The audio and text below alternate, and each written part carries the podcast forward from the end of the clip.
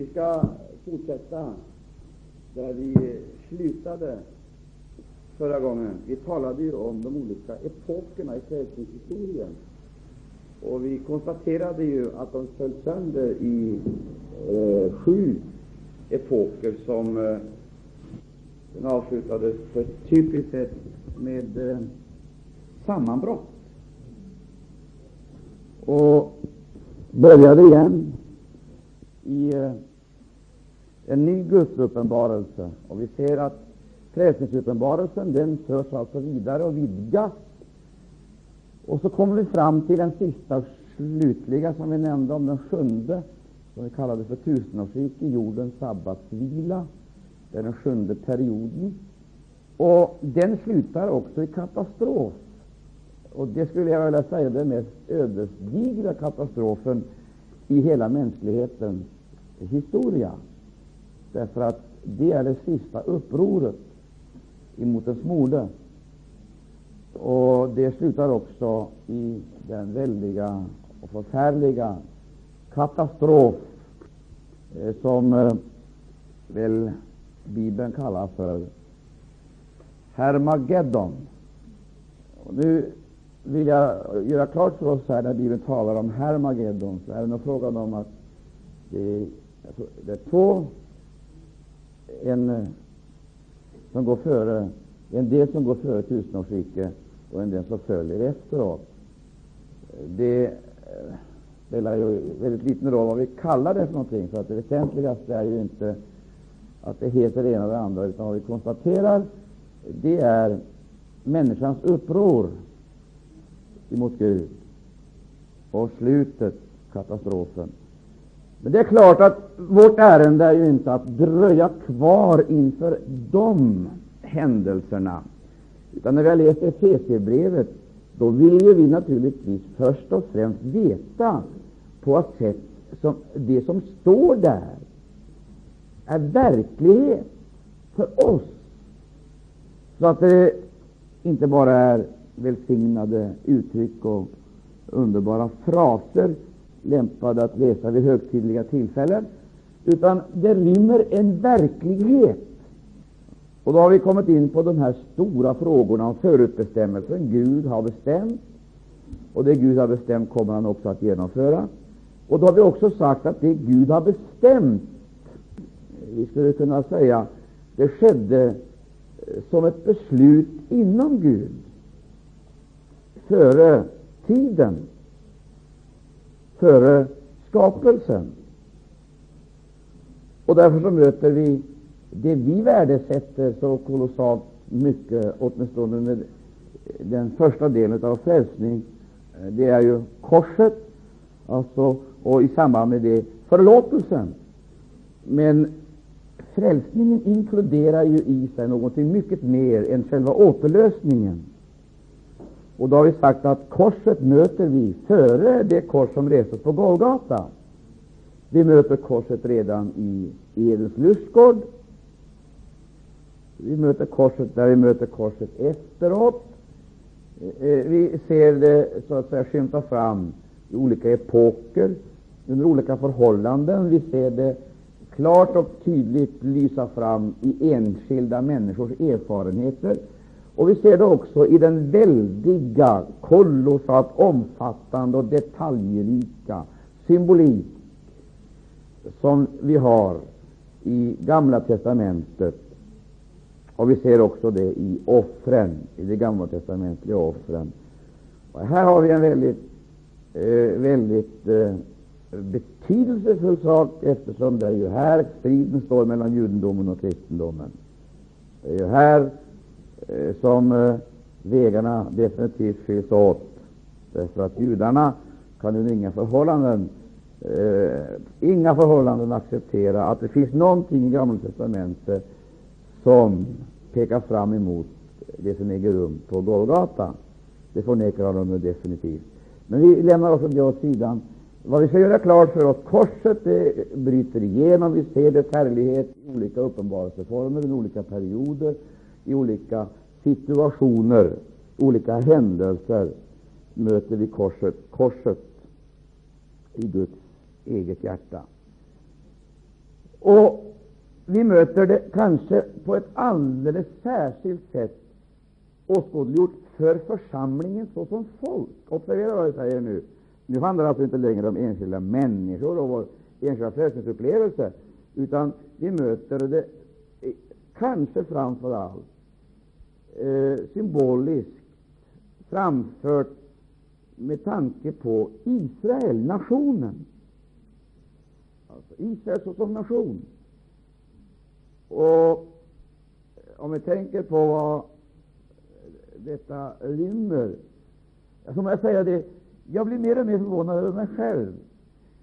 Det vet jag att andra blir också, men i varje fall så blir jag mer och mer förvånad över mig själv av den anledningen att jag upptäcker ständigt någonting nytt i sammanhang som jag läst i åratal. men inte tänkt på tidigare. Och när jag förra gången här talade om de här tre linjerna, den himmelska, jordiska och den djuriska, vi skulle också kunna kalla den den avgrundsliknande eller demoniska, den himmelska linjen, den jordiska och den djuriska. Och se detta personifierat i olika gestalter och i olika händelser och se det i olika perioder. Jag skulle vilja säga så här, stundtals ser det ut som om Israel levde på en himmelsk platå eller himmelsk nivå, för att nästa ögonblick sjunka ner till någonting jordiskt som fullständigt liksom begränsar dem, isolerar dem, både från Gud och omvärlden. De ser jämligt bedrövliga ut, för att i nästa ögonblick ha en karaktär av något demoniskt över sig. Exempelvis, det kan väl inte förnekas att alltså, det ligger väl något demoniskt i detta att människor i skaror står vid ett kors och ropar korsfäst honom, korsfäst honom och ge oss Barabbas lös. Va? Det måste vara, det kan inte vara, det måste vara något demoniskt i det hela. Det, det är mera en, det är mera en psykotisk, alltså så att det skulle ha något med psykos att göra. Och det kan heller inte begränsas till suggestion, även om massuggestionen är en ohygglig makt. Det måste, det måste vara något demoniskt i detta, att människor står vid ett kors utanför en stad, fromt folk, står i skaror och skriker korsfäst honom, korsfäst honom, och egentligen inte vet vad karln har gjort. För, för dem var inte honom, han var ingenting annat alltså än en, en, en, en, en brottsling. Men lägg märke till han var inte brottsling i, i, i den meningen att man kunde, kunde beslå honom med någon, eh, någon brottslighet. Eh, alltså domen den förkunnades utifrån det att han själv hade antytt att han var Messias.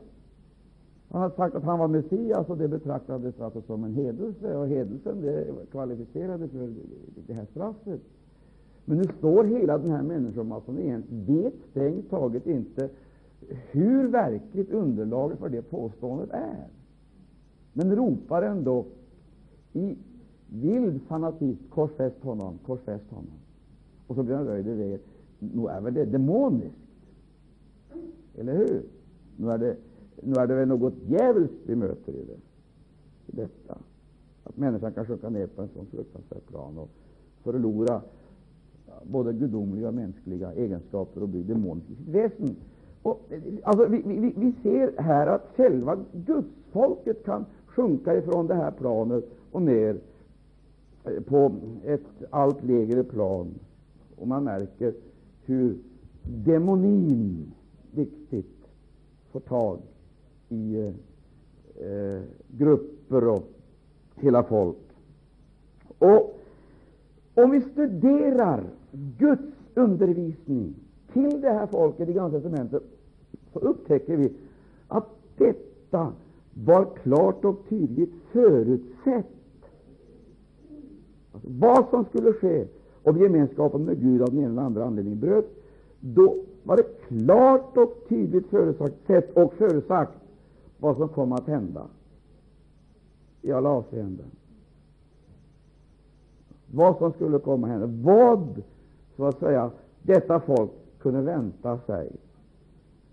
Och när nu profetia blir historia, alltså, så det profetiska budskapet det förkroppsligas och manifesterar sig i deras egen historia,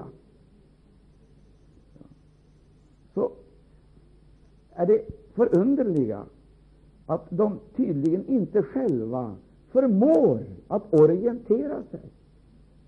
De kan inte orientera sig, så de hittar vägen ut ur, för, ur eländet. Utan då måste Gud sända en befriare. De kommer inte ut. De har kommit in i någonting som de aldrig kan frigöra sig ifrån. Och Gud måste sända befriare. Och vi ser den här befriaren, de kommer i, i olika, under olika epoker. Och de kommer med befrielsebudskapet och uträttar sin befrielsemission för att återigen göra den effekten att människor återfaller till det elände de en gång varit i. Jag måste få dröja här idag inför detta oerhörda skeende som vi möter så dramatiskt tecknat i Domarboken. Domarboken och vissa delar också av Josua bok. Och jag läste där, och jag skulle önska att jag hade tid att sätta mig ner tillsammans med er och läsa det grundligt för att förstå vad det här kan innebära för vårt vidkommande. Vi har landet. Vi har landet som skulle erövras. Och för erövras. Och planen för detta hade Gud uppenbarat. Gud hade bestämt landets gränser. Gud visste om vilka folk som bodde inom landets gränser. Gud hade också gjort klart för det här folket att någonting måste ske med de som bodde där vid det tillfället uppdraget kom. De skulle nå fram till den punkten då de var utom möjligheterna för frälsning. Och då själva gudsingripandet, Eh, då själva vredesdomen eller bestraffningen eh, manifesterar sig i denna oerhörda tillspillogivning, som vi har så svårt att förstå, men som trots allt Ja, trots allt, varför säger jag det? Det är bara att konstatera det är ett utslag eller ett uttryck för Guds barmhärtighet. Den som har fått smittkoppor eller har galopperande lungsot får finna sig i att han eller hon blir isolerad. Det är bara så. Och den som är misstänkt för sådan smitta får acceptera isolering under inkubationstiden till det blir fastställt hur det är med vederbörande. Den som kan misstänkas ha någon epidemisk sjukdom får acceptera isoleringen, och det är barmhärtigt. Även om det är ett hårt straff för den som drabbas av det, så är det barmhärtigt. Det är barmhärtigt både mot den människan som inte skall riskera att få en massa andra människors liv på sitt samvete. Det är det första. Men så är det också barmhärtigt emot alla de andra människorna som skall skyddas för denna epidemi. Det är någonting liknande i Guds, i Guds ingripande, då vi ser förödande farsoter dra fram över hela jorden, och då vi ser hur Gud också ingriper bestraffande och låter sitt eget folk utsättas för djupa lidande, så är det uttryck för Guds barmhärtighet och Guds kärlek.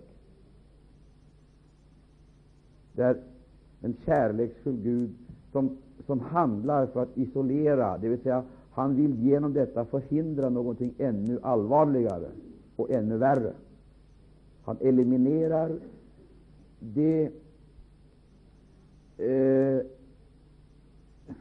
han eliminerar det enligt en gudomlig princip. För det första så ser vi då där landets bofasta befolkning, och de utgörs av en hel skara av människor som jämförelsevis står på högre nivå än nomaderna som har fått landet som ett löfte av Gud. Konungariken och andra riken landets bofasta befolkning. Sen så har du det vi kallar för egendomsfolket. Folket åt vilka landet är lovat. Då har du för det tredje vilddjuren. Och nu heter det att den här befolkningen den skulle drivas bort eller tillspilloges? och jag vill en gång till, jag vill en gång till noggrant läsa första Mosebok 15 kapitel där motivet klart och tydligt anges för oss. Första Mosebok 15 kapitel, där sägs det i en vers, i 16 versen, i det fjärde släktet skall din sed komma hit tillbaka, till ännu hava icke amorerna fyllt sin missgärningsmått. Vi observerar alltså fyllt sin missgärningsmått. Det finns en gräns som icke får överskridas. Absolut icke får överskridas. Och den gränsen möter vi också på andra ställen i Skriften. möter vi exakt samma undervisning, men kanske på ett ännu allvarligare sätt. I Romarbrevet 1, i Romarbrevets sista del, där möter vi liksom den här gränsen forcerad.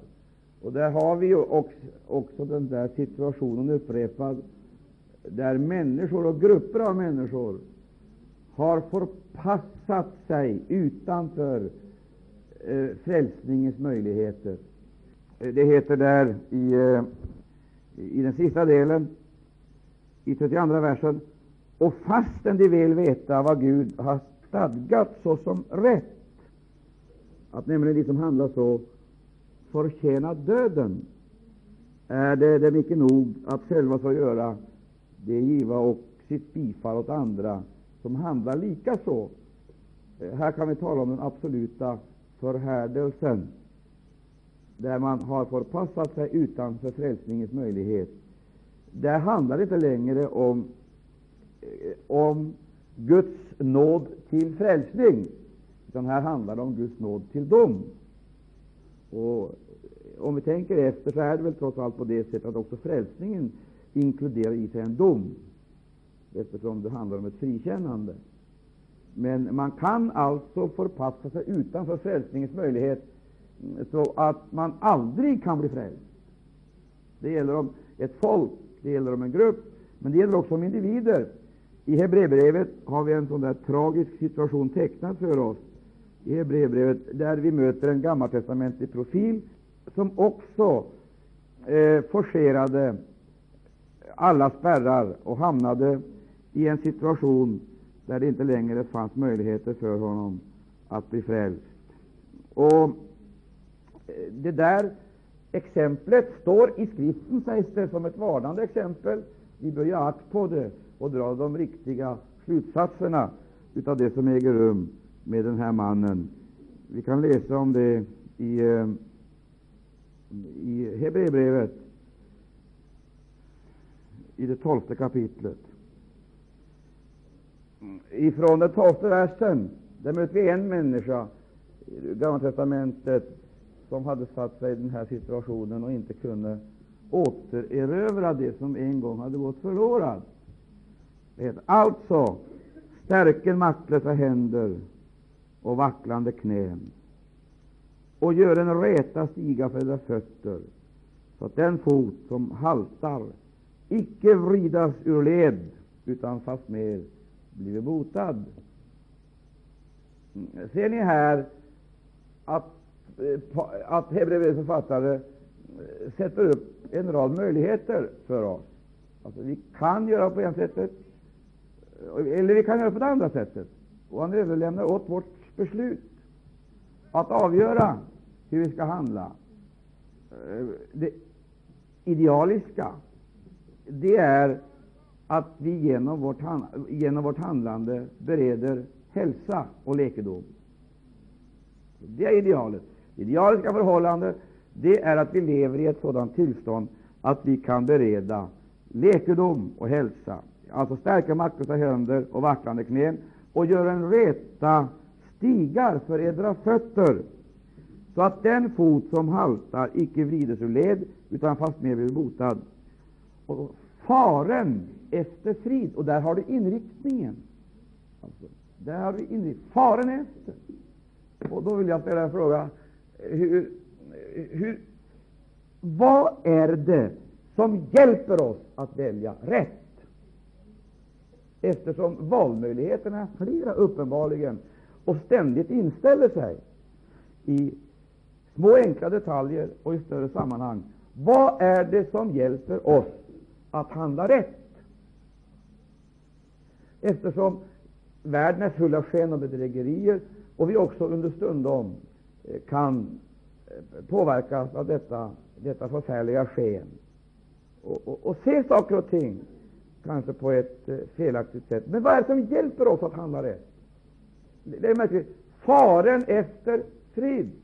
Vem skulle man kunna tänka sig att säga någonting sådant åt? Och så heter det så här, faren efter frid med alla och efter helgelse, till utan helgelse får ingen se Herren. Alltså, det här är ju en väldigt viktig sak, eftersom det, det får ju sådana ödesdigra konsekvenser om vi fuskar eller förbiser de här viktiga tingen. Och det är strax därefter. Och sen till att eh, ingen går miste om Guds nåd. Och Jag tycker verkligen att det är angeläget för oss att stryka under gå miste om Guds nåd. Här talas det om en förfärlig förlust, en ohygglig förlust. Gå miste om Guds nåd. Och då vill jag fråga, hur kan den människa bli frälst som har gått miste om nåden? Här har vi alltså exempel på sådana som har passerat frälsningens möjligheter. Den möjligheten har vi allesammans. Vi, vi, vi kan alltså hamna i ett sådant tillstånd. Vi kan komma utanför frälsningens möjlighet och det inte återstår någonting annat än dom. Och Skriften säger ju en, en fruktansvärd förbidan, en fruktansvärd väntan på dom. Och domen det är ingenting annat än uttryck för Guds barmhärtighet och Guds kärlek. Här ligger det någonting mycket allvarligt som vi bör tänka igenom. Vi ber också andens ljus, ber få annat ljus över. Alltså faren efter frid, där har du inriktningen. Vem är det man skall säga åt faren efter frid och efter helgelse? Till utan helgelse får ingen se Herren. Det är två saker som är angelägna tydligen här. Det är frid och helgelse. Frid och helgelse. Två ting är nödvändiga. Frid och helgelse. Och så heter det vidare, och sen till att ingen går miste om Guds nåd och att ingen giftig rot skjuter skott och bliver till fördärv, så att menigheten därigenom blir besmittad. Och nu vill jag fråga här, vad, vad är det som kan tänkas utgöra den här roten som skjuter skott? Lägg märke till, för här, det står inte en varning för roten, observera det, utan det är roten som skjuter skott. Alltså, då man ger näring åt någonting, alltså, som man har förutsättningar som ligger latent i ens eget väsen. Förstår du? Det finns en rot som inte ska näras. Men vi går tillbaka till det här igen och tänker efter. Vad, vad kan det handla om? Detta faren efter helgelse. Skulle vi kunna säga så här, gå, gå, ut till människorna här utanför, så gå på gatan här ute och så, säg åt dem så här, faren efter helgelse. Skulle det vara meningsfullt att säga åt Svensson, nu får du fara efter helgelse? Vad är helgelse för hedningen? Vad tror du? Skulle det vara meningsfullt att säga, nu får du se till att bli helgad? Det är knappast någon mening, det är knappast någon mening att säga det åt en människa. Det är väldigt svårt att säga det åt de kristna. Det är ännu svårare naturligtvis, hopplöst att säga detta åt en människa eh, ute i världen, faren efter helgelse. Vem ska man säga det åt? Faren efter frid? Ja, men vi har väl frid, underbar frid, underbar frid, frid som är världen kan vi nog ha väl vi frid. Vad är det det här handlar om för någonting? Ja, det låter väldigt enkelt att få bli Kristus, men hur bär man sig åt när man får bli Kristus då? Det står ju ”förbliva”. Inte som ett aktivt, lägg märke till en imperativ. Alltså det, det är helt enkelt Du kallas ju en aktivitet, och den aktiviteten består i att förbliva i någonting som du redan så att säga då förutsätts vara i. Så det är ju inte ett passivt åtnjutande av vissa utomordentliga välsignelser där. Vad är det att förbliva i Kristus? Lägg märke till detta. Läs det där en gång till och lyssna noga till det där en gång till. Om i förbli. Vad förutsätts där? Jag vet inte. Om i förbliven. Vad förutsätts där? Om i. Det har väl med viljan att göra? Icke sant? Det är viljeinriktningen. Om i får bli, Där har du viljan till någonting. Och nu vill jag fråga, vem är det som vill bli helgad? Ja, säger vi, det vill vi allesammans. Visst inte. Det säger vi därför att det är naturligtvis i överensstämmelse med vår kristna tro, detta att man ska vara helgad. Men det är inte den så att säga, teoretiska bekännelsen till helgelsen som här är det avgörande. För det här sättes in i ett sammanhang där det handlar om, där det handlar om någonting helt annat. Stärken maktlösa, vad heter det? Stärken maktlösa händer och vacklande knän och gör en räta stiga för era fötter så att den fot som haltar icke vrides ur led utan fastmer blir botad. Och så kommer det faren efter frid med alla och efter helgelse, utan helgelse får ingen se Herren. Och så, nu är frågan den här. Kan vi då förutsätta att Gud alltid vill någonting? Aktivt verkar för att nå någonting speciellt i vårt liv. Kan vi förutsätta det? Kan vi förutsätta det, så säg amen. Ja. Men tror du att Gud på samma sätt kan förutsätta att vi också på motsvarande sätt vill aktivt det som är ett med hans vilja? Nu heter det faren efter, som om inte det vore den naturligaste sak i världen. det. Vi vill ju bara det Gud vill, inte vill vi något annat. Och vi gör väl bara det Gud vill vi ska göra, skulle fattas något annat. Det är bara det vi gör. Ingenting annat än det Gud vill gör vi. Icke sant? Vi är hundra procent överlåtna åt Gud. Och allt det han vill vi ska göra, det gör vi utan några som helst protester. Aldrig att vi skulle någon gång sätta något som helst frågetecken inför den gudomliga viljan. Tvärtom, vi gör den tveklöst och utan tröghet. Icke sant? Ja, vi ställer frågan, är det på det sättet? Gör vi det så? Va? Nej, vad har vi att ta hänsyn till för här? Vad har Gud att ta hänsyn till? Skulle jag vilja säga. Där det här, den bofasta befolkningen. Var är den bofasta befolkningen bosatt någonstans? Är det våra grannar, kanske? Då är det i alla fall relativt enkelt. Nej du, det är inte så enkelt heller. Vet du vad landet, vet du vad territoriet är någonstans? Vet du vad landet är? Du, ditt land, din värld, din sfär, det är det landet som ska erövras. Trefaldigt. Jag har aldrig, stått, jag har aldrig sett att vi ska erövra Kristus. Har ni sett det? Men Kristus måste hela tiden genom Anden och Ordet erövra oss.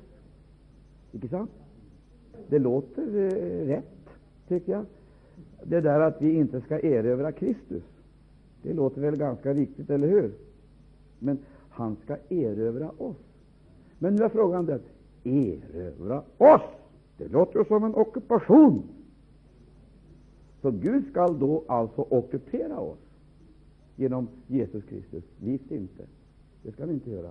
Det handlar inte om ockupation, utan det handlar om Guds rättmätiga egendom som skall återställas, återföras. Vari består då problemet? Ja, vi skulle kunna säga det. Problemet är av tvåfaldig karaktär. Det första är landet och den bofasta befolkningen. Observera! Landet, det är en sak, och så den bofasta befolkningen, det är en annan sak. Landet, befolkningen. Och nu vill jag veta, vad är landet och befolkningen? Alltså, det här, det, detta är så fantastiskt, för det stämmer på pricken. Ja, stämmer det. Alltså, det är två saker som utgör det stora problemet. Det jättelika problemet i Guds verk. Det är inte det Gud har gjort för oss, som problemet, utan det är det Gud ska göra i oss. För det första så har vi naturen, köttet. Nu, nu ska vi bli helgade. Och så spänner vi krafterna och uppmuntrar köttet. Helga det nu. Guds mål är att helga köttet. Är det det? Va? Vill Gud helga köttet? Va? Det ska korsfästas. Det ska man inte, som någon sa, sätt klacken på ditt eget jag och vinn seger. Försök ska du få se. Sätter inte klacken på något eget jag. Det ska dödas. Det ska inte hållas i, i, i eh, något slags uh, fängelse, utan det ska förpassas till döden. Det har du landets befolkning. Landet, landets befolkning. Men det är inte bara naturen och köttet som vi har problem med här, utan vi har någonting mera. Vad är det? Den gamla människan. Ja, men snälla du, det för skillnad på naturen, köttet och den gamla människan? Är inte det identiskt? För, för, är inte det samma sak? Är det det? Vi gör ett tankeexperiment här nu. Vi gör ett tankeexperiment. Det står om Ja, hur många folk är som är uppräknade i den här katalogen i Första Mosebok 15? Va? Ja, det är tio folk. Vi kan, vi kan räkna upp dem. Vi kan skriva upp några stycken. Kananer, Amorer, Jebuser. Tio stycken olika grupper. Tio folk står uppräknade. Nu frågar jag, varför tror ni alla de här namnen finns uppräknade? Vad är det som kan vara tanken och syftet med alltså, Här finns det alltså ett helt e, e, e, ett helt register, en hel katalog av olika folk som ska utrotas. Observera, utrotas! Därför att de har nått en punkt och de har förpassat sig utanför frälsningens möjligheter. De kan inte frälsas. De kan inte frälsas som folk, som grupp. Utan de skall drivas ut ur landet eller utrotas. Var det änglarna som gjorde det? Var det Gud som gjorde det? Det var egendomsfolket som skulle göra det. Nu vill jag fråga er, vad hade de här för gemensam rot? De hade ju en rot allesammans. Varenda en av de här kunde ju härledas till Adam. De hade Adams natur. Och därmed så kan man säga så här, kollektivt så är de här ingenting annat än Adams barn. Så vi skulle kunna säga, egentligen så är det ingenting annat än gamla Adam som går igen i alla de här folken. Och det man kan säga om honom, det är att han är under döden, under förbannelsen, under fördömelsen. Det fanns ingen gärning hos Adam som kunde förbättra hans situation.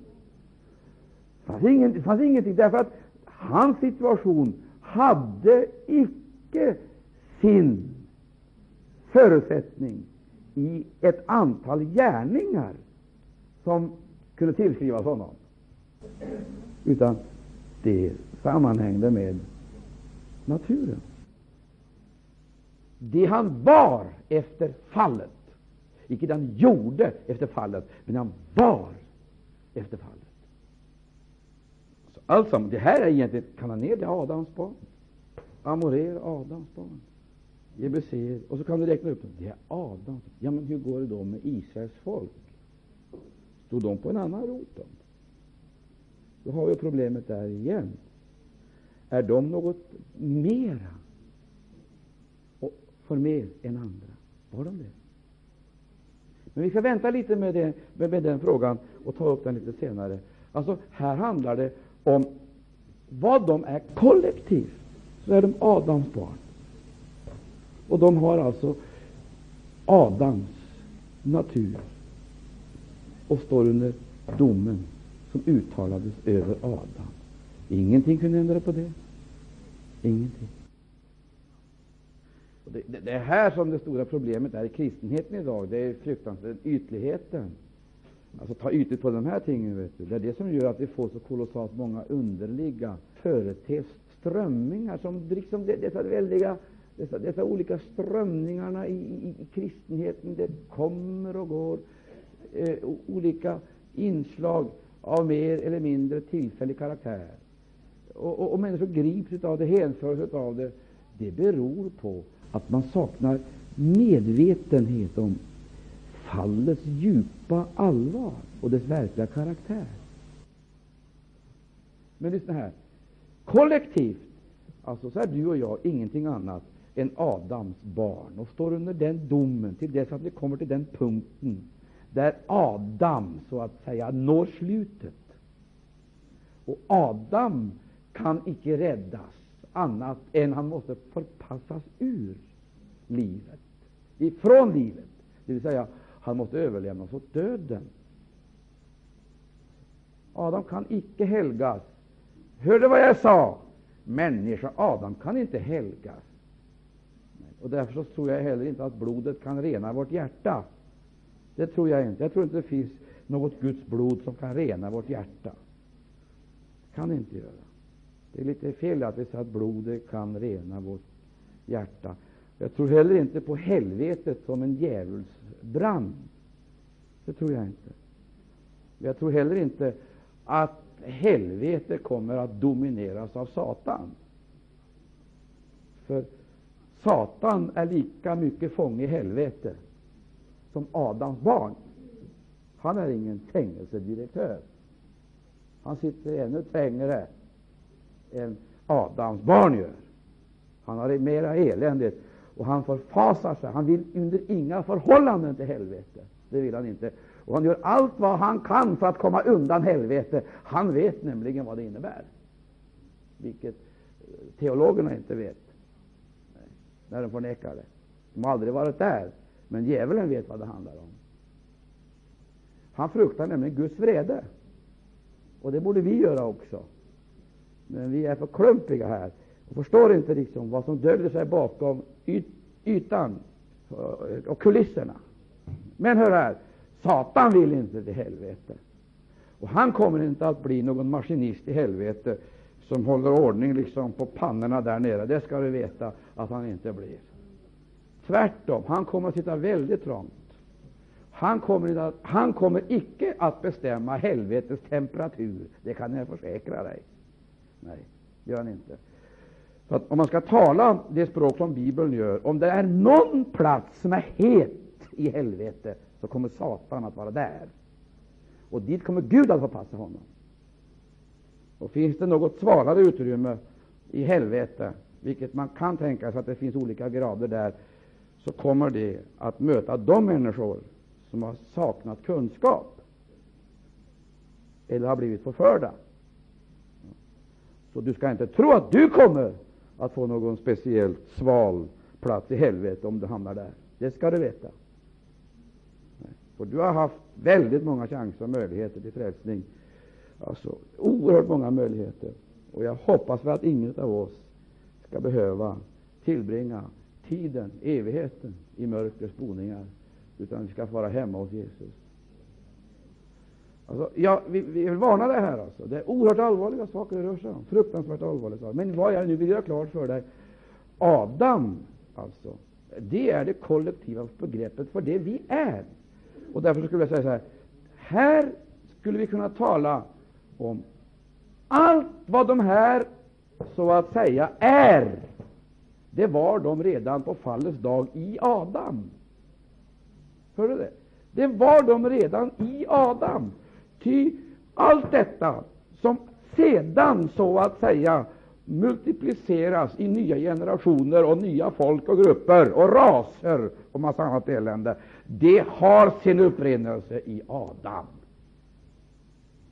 Han kunde inte frälsa sig själv, definitivt inte. Och Gud kunde inte sända Kristus Men han kunde blotta en del av frälsningens hemlighet. Så mycket som människan var mogen att ta emot. Hade förutsättningar att kunna tillgodogöra sig. Och Därför så möter vi sådana här mycket märkliga uttryck i Bibeln också, om solen som går upp och går ner. Nivån, tankemodellen. Gud måste uppenbara sig och göra sig begriplig för människan. Det är likadant. Eh, frälsningshistorien den kommer icke som en orkan, nej, utan det kommer som ett litet ljusglimt, som en ljusstråle, som en stjärna, som en hoppets stjärna som tänds i natten, i mörker. Uppenbarelsens ljus. Men den frälsningen hade icke sin förutsättning i Adam. Den hade sin förutsättning i Gud. Alltså, det finns ingenting av detta som kan frälsas. Det kan bara överlämnas åt döden. Och det skall också överlämnas åt döden. Om inte vi gör det, så kommer det att överlämnas åt döden. Ty köttet det kan aldrig göra någonting annat än att åstadkomma död. Min älskade vän, det är nämligen på det här sättet att den region, den sektor som på ett eller annat sätt är påverkad eller står under köttets välde och inflytande, har ingenting annat att vänta än köttets förbannelse. Och vad är köttets förbannelse? Det är fortgående degenerering. Det vill säga, köttet gör människan svagare och svagare och eländigare och eländigare. Och därför, så även om människan ser väldigt stark ut, så är hon ingenting annat än en eländig stackare. Och ju mer självmedveten och ju mer egenmäktig och maktmedveten hon blir, ju bedrövligare är det för henne. Ty rätt vad det är, så möter hon, helt överraskande, sin överman. Då kommer döden och skördar henne. Och hon får gå ifrån det hon är och har skapat, och så får hon gå för att möta sin överman. Och vem är det hon möter, tror du? Vem är det hon möter? Vi tror att hon går för att möta Gud, men nu ska du få höra här, människan går för att möta sig själv. Det har vi aldrig tänkt på. Hon går för att möta sig själv, vad heter böcker upplevs. Och vad är hon ser? Då får hon se sig själv. Och det är den, det är den bilden av sig själv som blir den första chocken på evighetens tröskel, då människan möter sig själv. Det är oerhört viktigt att innan vi går in i evigheten, att vi har mött Jesus. Ty Jesus är den som redan här har sagt sanningen om oss. Och det är den sanningen vi har bejakat och sagt ja till. Och när vi sa ja till den sanningen så gick vi under domen, under dödsdomen. Och då, när vi gick under dödsdomen, då överfördes vi ifrån Adam, Gud var evigt lov. Vi fördes ut ifrån honom genom korset. Men samtidigt så fördes vi in i Kristus, den andra människan. Halleluja. Så när vi kommer till himlen så kommer vi inte att tala om hur utomordentligt fina vi har varit på jorden. Gud kommer icke att kolla och testa hur bra du har varit som människa, utan vad han kommer att se, det är frågan om han ser Kristus i dig. Det enda Gud ser, det är Kristus. Och det enda han godkänner, det är Kristus. Halleluja. För ser han Kristus i dig, då är du barn på ett nytt sätt. Men lägg märke till, hörru, Adam han var inte arvinge till himlen. Han hade aldrig, aldrig fått himlen till arvede. Han hade fått jorden till arvede. Det tillhörde honom. Men genom sitt eget fall så sjönk han ifrån sin, ifrån sin plats som Guds vice konung. Och så lades hela jorden under förgängelse. Icke av eget val, men för den skull som lade den där under. Han hade fått jorden till arvedel. Och lägg märke till jorden blev exakt sådan som Adam var efter fallet. Vad gör Adam? Han fortplantar sin egen död till den övriga skapelsen. Nu ska vi höra. Och här ligger, här ligger köttets jättelika problem. Det är köttets fruktansvärda problem. Köttet kan bara förstöra det Gud har skapat. Bara förstöra. Men det kan aldrig skapa något nytt. Det Kan aldrig skapa någonting nytt. Aldrig skapa någonting. Det kan bara döda, mörda, slakta, fördärva. De regioner, jordens regioner som är påverkade av kött, utav Adam alltså, kan aldrig på något sätt räddas genom de kvaliteter eller egenskaper som Adam äger. Utan vad som sker, det är att Adam, eller köttet, successivt äter upp, bryter ner och fördärvar det Gud har skapat. För att vi ska frälsas så måste någonting nytt till. Och vad då för någonting? Då räcker det inte med att Gud sänder sin son och försöker röja upp lite i det här trassliga eh, eh, i det här trasslet som Adam har ställt till med. Då måste det till en ny skapelse. En helt ny skapelse. Halleluja. Och när vi talar om på nyttfödelse så är det bara en akt. Och kanske vi ska kalla det för begynnelseakten i en fortgående frälsning. Därför att den nya skapelsen i oss, den längtar bort härifrån. Visst! Den nya skapelsen, den visar sig bäst i att den längtar hem. Ja, men har inte du ditt hem här?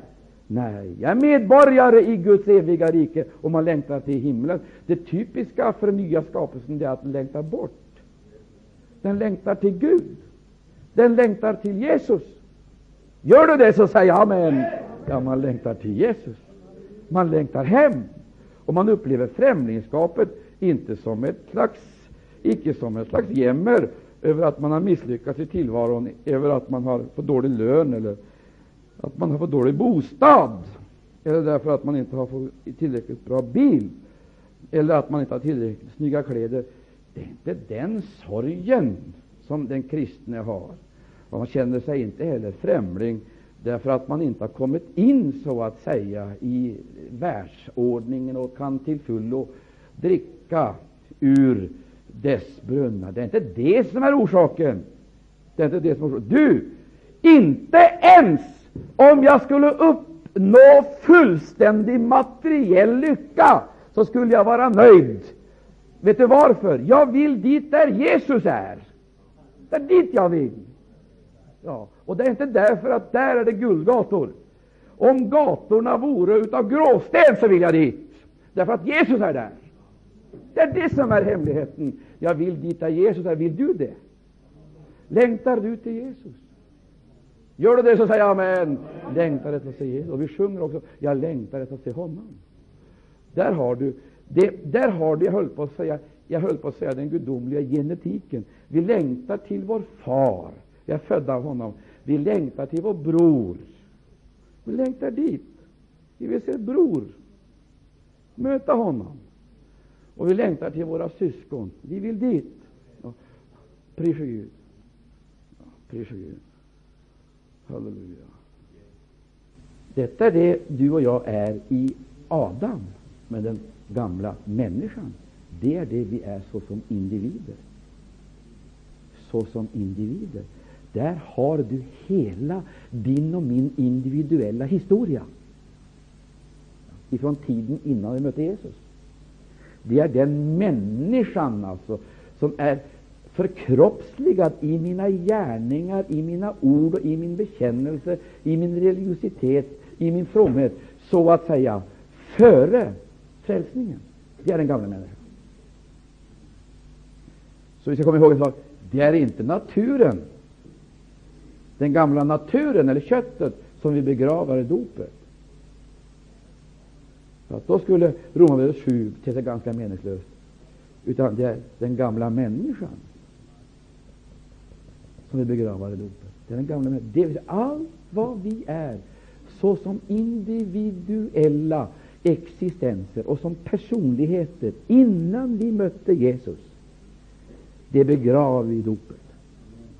Så det livet kan inte längre ha något som helst inflytande över oss. Hela det livet, det kan aldrig, det, det finns inga möjligheter att det på något sätt kan tillräknas oss. Varken i höll på att säga ont eller gott. Utan här handlar det alltså om den gamla människan. Och då kommer vi in på det här. Alltså, det vill säga, i Adam har vi en gemensam historia. Allt kan vi härleda Men som den gamla människan har vi var och en vår egen individuella historia. Här har vi en hel massa nationer. Här möter vi den gamla människan i dessa olika nationers individuella historia. Byt ut kananéer med, med vad står det där? Jebuséer. Alltså, så byter du ut en historia mot en annan. Förstår du? En historia. Och kortsiktigt en grupp mot en annan som kan vara olika i många väsentliga saker. De har, kan ha en olika tradition, de kan ha olika typer utav, utav kulturer och religiositet och, och så vidare. De kan var och en ha sin historia, och det kan också prägla landet där de bor. Och Du kan byta ut den ena gruppen med den andra. Och du ska se det att de olika grupperna på ett sätt så att säga, har distanserat varandra inom olika områden. Där har du alltså individuella olikheter eller lokala olikheter. Där har du den gamla människan. Men sen går du tillbaka till roten. Då hamnar du här hos Adam. Och så upptäcker du att allihop, fast det är hundratals grenar, står på samma rot